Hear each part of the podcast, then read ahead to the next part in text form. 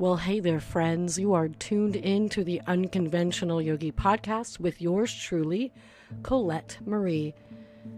Oh, it's nice to be back on here, hanging out with you all, talking about all sorts of wonderful things. And though it has been a couple weeks, I thought I would come back to the journey of the yamas according to the Yoga Sutras and the eight limbs of yoga. And this is also a little bit of a milestone because this is episode number 60. So far, 60 episodes, including this one, have been curated, and that's pretty exciting stuff. So, in honor of that nice milestone of being episode number 60, I will complete the series pertaining to non attachment, but I wanted to provide more context regarding that particular yama because there's more information to share, and you know, information is always a good thing. And this time, I'm actually going to read from the Yoga Sutras of Patanjali because though the internet is great, I love the internet, I love searching for a myriad of things on the internet, reading a book is still number one. I have so many books on yoga and I forget that they're all right there. And it's so easy for me to jump on the internet and search for things, and I've gotten really good at it. But I forget that I actually have the sources in hand and that all I need to do is just walk 10 feet over to the bookshelf and grab the book that I need. And so here we are the Yoga Sutras of Patanjali, translated by Sri Swami Satchidananda. It's a mouthful, I know. Sri Swami Satchidananda. And his translation and commentary. So, with that in mind, let us look at again one more time the eight limbs of yoga, which are yama, which is translated as abstinence, niyama, observance, asana, posture, pranayama, breath control, pratyahara, sense withdrawal, dharana, concentration, dhyana, meditation, and samadhi which is contemplation, absorption, or superconscious state. So, those are the eight limbs. Okay, and when we practice yoga in the physical form, that is referred to as hatha yoga. I know for years I had been saying that word hatha, pronouncing the T and the H, but that's not so. Hatha yoga is the proper pronunciation of that word, and that is the yoga of movement or yoga of activity or to create heat. So, the physical form, the movement form, the form of yoga that requires sort of an exercise aspect is hatha yoga and then under that umbrella, you have all of these various physical forms and styles and practice of hatha yoga, such as yin, restorative, vinyasa, ashtanga, right? So on and so forth. Bikram, it still falls under hatha yoga because it is a physical practice. Breaking that down further, we have the yamas, the abstinences or the abstaining of things. And under the abstaining of things, we have aparigraha that might pronounce be pronounced slightly differently, but we get the idea of what I am trying to say, which is the non-greed or non-hoarding or non-attachment. So that particular sub, I would say sub limb, is what we're talking about today. And it's what I've been talking about for the last two podcasts pertaining to a, ver- a variety of current affairs. One in particular gender identity. But we're going to move on from there because there's really no need to continue down that particular path because this concept applies to everything, not just one kind of identity, but all of our identities. So, in the most recent podcast, I talked a little bit about our attachment to our identities. Now, the other translation is non greed. Non greed can be applied also to how we perceive ourselves or what we think about ourselves or what we think we need to have in terms of uh, mental, emotional, psychological possessions, physical possessions in terms of beauty or how we perceive ourselves regarding that, hair, makeup, clothes, how we adorn the physical body, all of that falls under attachment and or greed and or hoarding, um, depending on the extent of how we exercise all of these things. So keeping that in mind, deferring to that term non-hoarding, non-greed, and non-attachment are essentially concepts moral um, principles that you can apply to your everyday life and how you perceive the world around you, and most importantly, how you perceive the world within your own mind.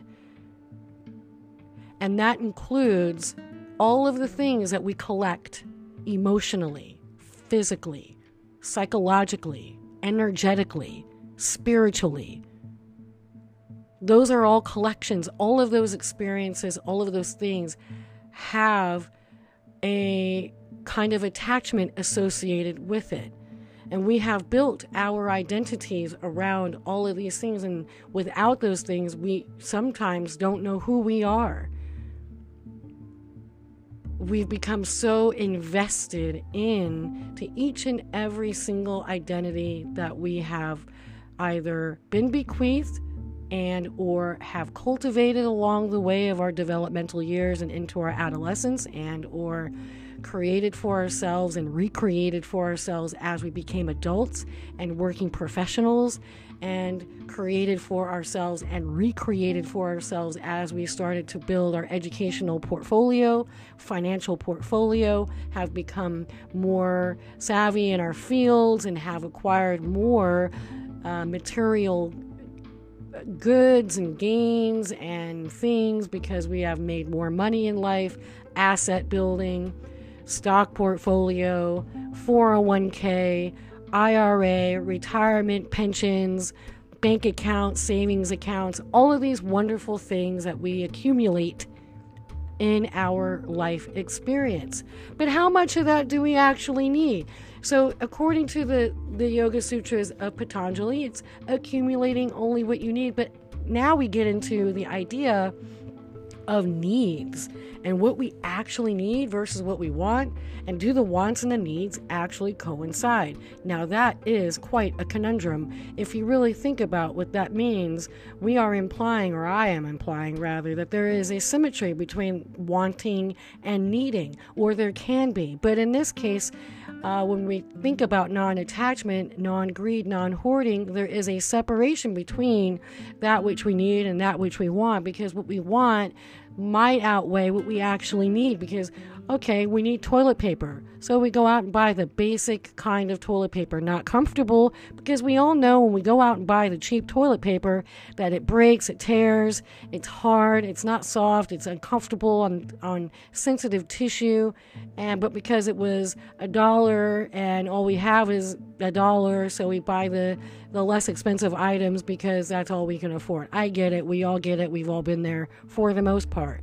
However, as our financial landscape changes, as our perception of self changes, as our identities begin to change, and everything around us begins to adhere to what those changes are, we then upgrade to the Charmin Ultra Soft toilet tissue, which is like $5 a unit. And it's like that double ply, super soft, ultra stitching, whatever, and it feels like butter on the skin. Now we can't do without it. Life is not quite the same going backwards, getting that old school 99 cent tissue from the dollar store. right? So, so there's therein is a, a basic example of needs and wants changing or finding symmetry. We need toilet tissue, but we want Charmin. So, we align the two and make them one and the same. Toilet tissue is met with the upgrade of the kind and quality of toilet tissue. you know, this can go on and on and on. We can say the same about public transportation versus a private conveyance, aka car, and what kind of car as as we begin to evolve as human beings and as individuals making our way through life, what we perceive to be really good, what we perceive to be a need, and what we perceive to be a want, we then try to find a way to bring the two together. I need a car, I want a Lexus. Well, you can go out and get a basic car, I don't know, whatever the most, whatever the least expensive item is for sale that's like used for like $900. You might have to fix it up a bit, drop another G, and then you have a perfectly functioning vehicle for your basic needs to be met. However, if your perception of self is changing and your desire to have something better is evolving as a result of your self perception changing and your quote unquote needs are changing and evolving, therefore, you no longer want that $900 uh, hoopty. You want to upgrade to that nice, fancy uh, Lexus model, whatever, because now you feel like you're doing. Uh, you're reflecting where you are in life with that Lexus. Need, need a car. Want a Lexus. Boom, need and want align. Now, how far does that go? So, that is where non attachment, non greed, non hoarding all come into play when it comes to this particular concept. I need food. So, you can go out and buy a basic piece of meat, chicken, what's on sale, and some vegetables. And let me tell you something, friends buying fresh is not expensive. It's actually quite cost effective.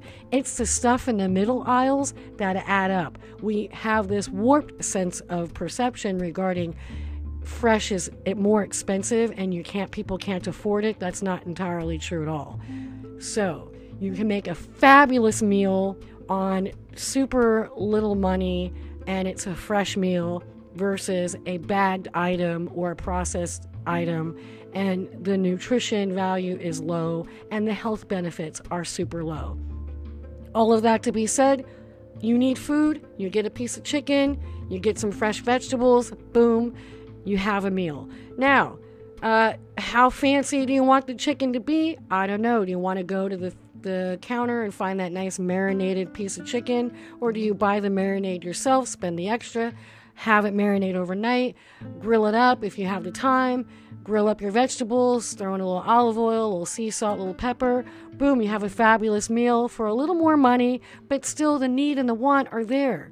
Versus going to buy a uh, a prepackaged item because you think that's all that is out there and that is all that can be afforded. I- I'll have to tell you, there's more out there than what you think. That being said, need and want. Now, do you want to go to a fabulous restaurant? Now that changes the whole thing. I need food. I want to go to Ruth Chris's, right? Need. Uh, and then there's the restaurant, the high end restaurant. Do we actually need to go there? Of course not. But it's food, it's an elevated experience of food, and someone else is handling it for you. So the need and the want somehow collide into each other in that respect. But how often do we need to do that?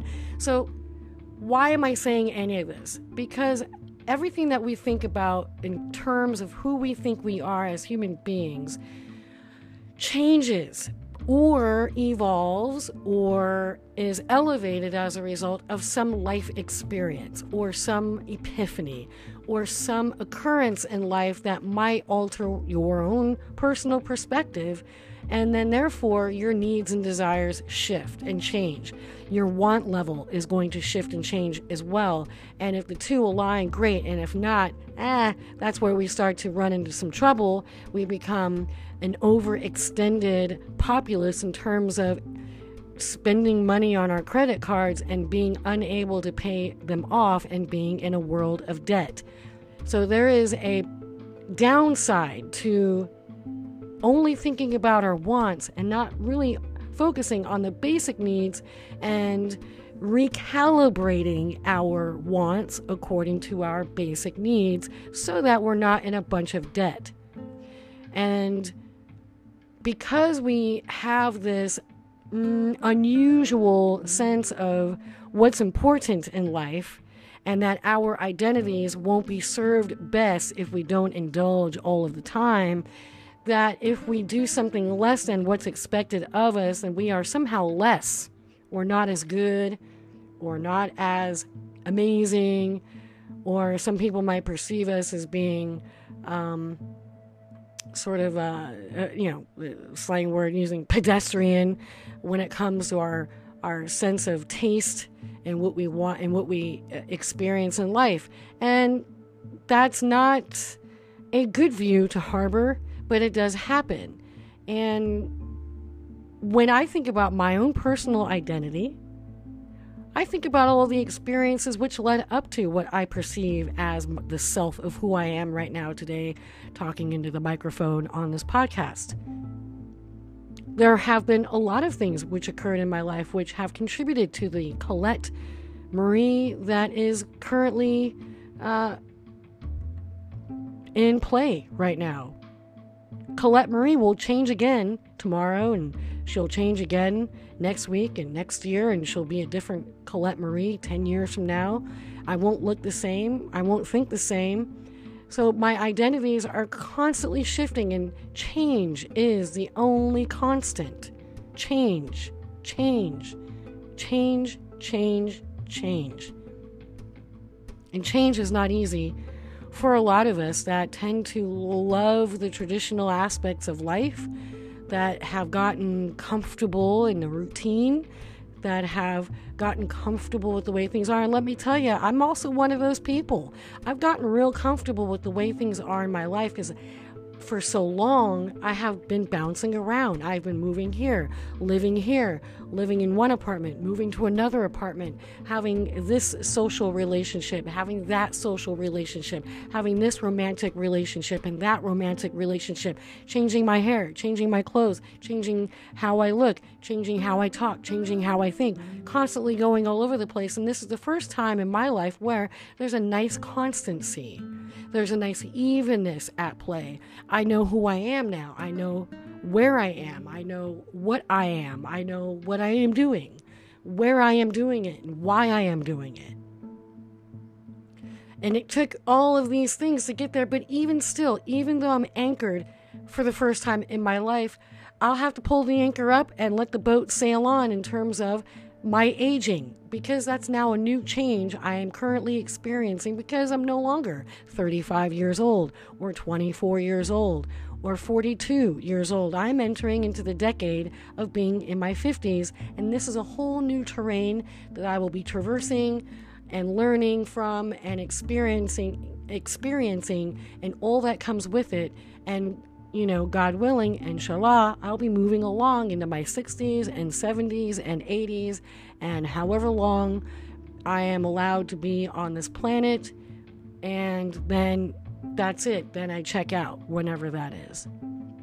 So, while I am living and breathing and doing and thinking and enjoying life and doing the work and working and and trying to learn at the same time being back in college at this late later age in life as a student at Temple University, I I'm often faced with changes with regards to my body. You know, so there are a lot of new things that I'm experiencing that I didn't have to experience before. And some of them are disconcerting, some of them are agonizing, some of them are frustrating. But I remember that it changes constant. Of course, it's hard to really, you know, jump on that thought in the midst of like sort of a mental, like, you know, emotional meltdown when I'm thinking about something. But eventually the calm comes through. And I remember that this is a temporary situation because remember, folks, everything in life is finite, everything in life is impermanent. And in the Taoist, yogic, and Buddhist traditions, impermanence is often discussed, it's often taught, it's often spoken about. Because these three particular uh, spiritual practices uh, want the practitioner to bear in mind that because everything in life is impermanent, to not be attached to everything so tightly, and to remember that there is this concept of non self. And that's really hard to mentally embrace. I mean, it's kind, it's downright like scary if you really think about it.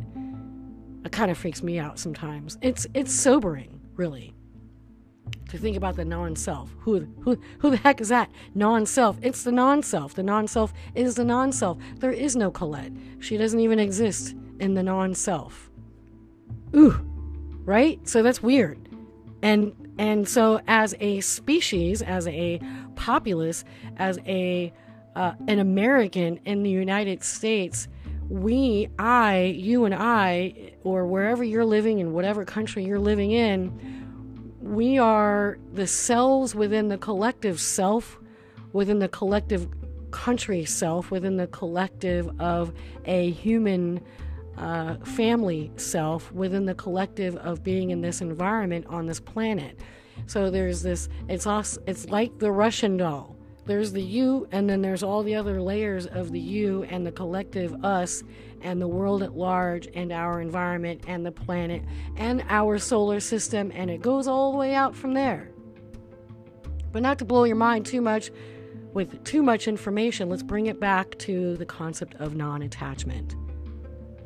In regards to politics and religion and medicine and cultural uh, issues and social justice issues, issues plaguing and having an adverse effect on public education and who we choose to vote for that's going to do the better job or the best job possible comes down to how we identify with the situations at hand.